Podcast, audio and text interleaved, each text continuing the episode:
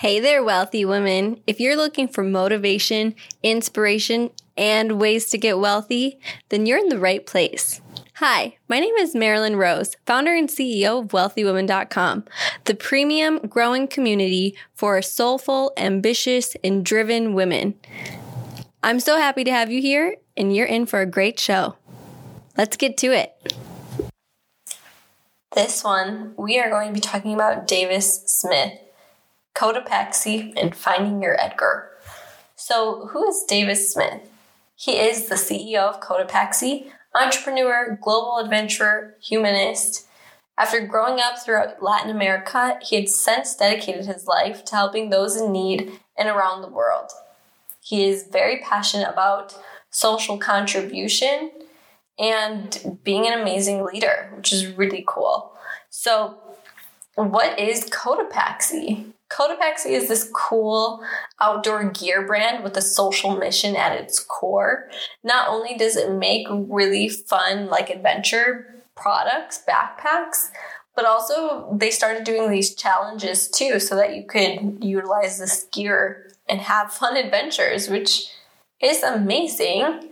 I found it phenomenal and I thought it was way cool. So, who the heck is Edgar? Well, Edgar is somebody who is in the story who Davis Smith pretty much not only was he somebody who inspired Davis, but also was someone that Davis was able to have this full circle moment with and find this young little boy who was in the streets of Peru who ended up having his shoe shining kit stolen from him to becoming a Peru, a Cusco tour guide. So, Cotopaxi is a business with a purpose and a purpose at its core. One of the amazing things about Cotopaxi is that they do business and um, they do pretty outside of the box, but they genuinely, genuinely care about their employees. It, which is I thought was amazing. So one of the takeaways that I learned was that Cotopaxi actually they were working with this manufacturer of they create these craftsmen create these backpacks. And so many other companies had used these people and what these he noticed was that these employees would take a, a template and make it and take a template and make it and these people were actually never used a creative aspect before. So Cotopaxi gave them the opportunity to create and design their own backpacks with what they wanted to do and have their creative side for themselves as these craftsmen. So a lot of the Cotopaxi backpacks are uniquely one of a kind, made at the core from these amazing humans who are making your backpacks. And I'm pretty sure out of alpaca, like wool. I don't quote me on that. Please check out Davis Smith for this.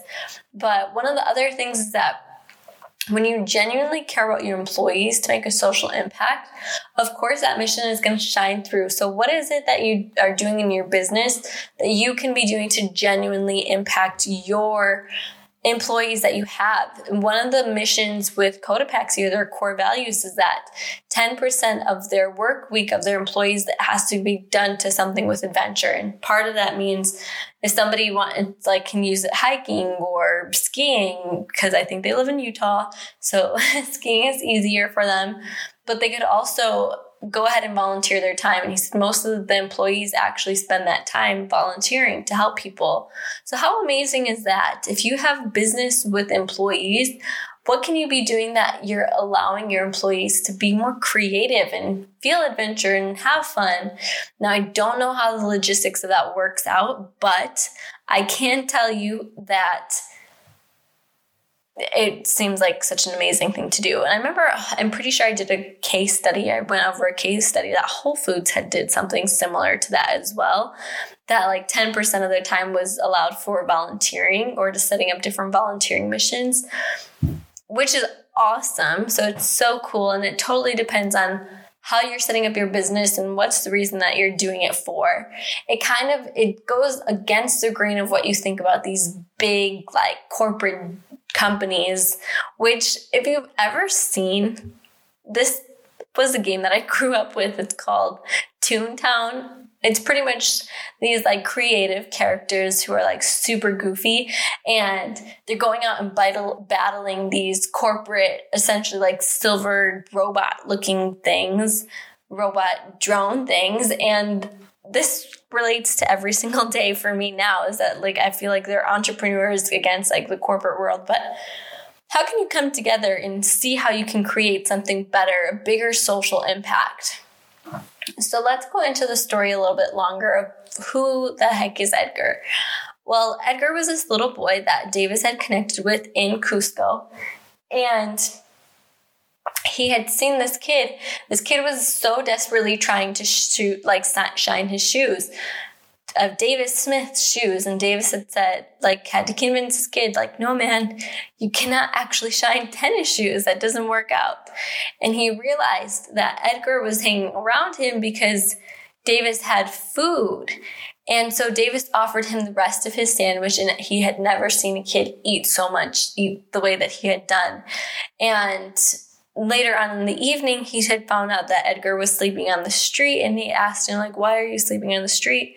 Well, his shoe shining kit had gotten stolen. So Davis went to give him $10 and what Edgar had done with that $10, he ended up buying some candy to be this entrepreneur and he found out that he Edgar was this kid who was growing up being the main support for his mom because his dad was this alcoholic in Cusco, Peru. And so Davis went along his way. He went back to America, went to continue his journey, and ended up starting something. He wanted to go back to Peru years later to see, like, okay, can I find Edgar? And all he had was a picture of Edgar, and he knew that he, like, sh- shined shoes back. And this was maybe like years ago, 10 years ago. And what he he ended up having like 120 people who were around him in Cusco, Peru, because Davis Smith is this lovely, tall white man with the bald, shiny head. And if you've ever been to Peru, you know they're like, it's complete contrast. So, so Davis ended up having all these people around him, and he had asked, "Okay, like, can somebody hook me up with Edgar?" And Edgar's best friend ended up recognizing him and gave him the number. And Davis was actually able to connect with Edgar, like all these years later. How amazing is that? So now from here, he connects with Edgar. He finds out what happened. His mom had ended up dying, giving birth to his younger brother, and his dad, I think, ended up dying as well through alcoholism. So Edgar was on his own. And he was so proud of this house that he had built. And when Davis had went to go see it, he found out this house was actually, it was made of mud which is very common in in Cusco and in Lima, even in some of the places. I had gone to Lima myself, and this will be a story for another time. But I, I actually know and I can see this and smell it exactly how it goes. But Davis had said that he remembered just also being so proud of Edgar because Edgar was proud of what he had created. And that he decided, okay, Edgar, if you had uh, dreams, you can achieve any dreams, what would you want to do? And Edgar had said, like, you know what? I want to be a tour guide. Like, I know Cusco pretty well, and tour guide's a great job for somebody who's in Cusco. And so Davis made a deal with him, like, okay, if you get good grades, like, I'll pay for your I'll pay for your tour guide schooling. And I think it was a three year program. And I think Edgar is on his way to being a tour guide, which is just so phenomenal. And it's just so full circle that if you have somebody, you probably have a person in Edgar in your life. And when it comes to working with the youth or working with somebody that you actually care about who has so much less than what we have in America, in London, we have so much. But if you go to a place that it's just so different, and I know for me, I think about like my family in Mexico and I just think about, okay, like what could I do to actually help create something socially impactful for them, but also a great, amazing business. Ah, uh, it's crazy. And I also think about my cousins in America too. But we, when I had first gone to Peru, like when I came back, I just had this reverse culture shock, thinking like, ah, oh, we have so much waste. And I remember learning like the amount of money that Americans spend on firework alone if you just take that one that one budget, you can literally supply clean water for all of the world. Which just blows my mind, bigger than fireworks, blows you like the sky, which just is so crazy. But the fact that we just aren't aware and we aren't seeing so much of this stuff means that if you have a business, do it with a bigger intent. Go ahead and have a proper purpose. Do something for yourself that your business is going to do something. It's going to actually have great purpose.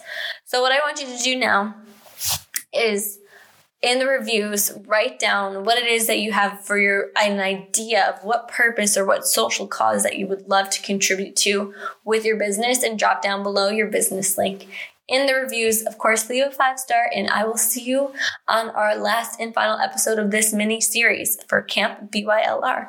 Thanks. And that's a wrap. So happy that you enjoyed this episode. Thank you so much for staying here with me what I want you to do is go ahead and leave that five star review down below. Make sure that you have subscribed to the podcast and the community please, please, please go ahead and drop your feedback from what you have received from this episode.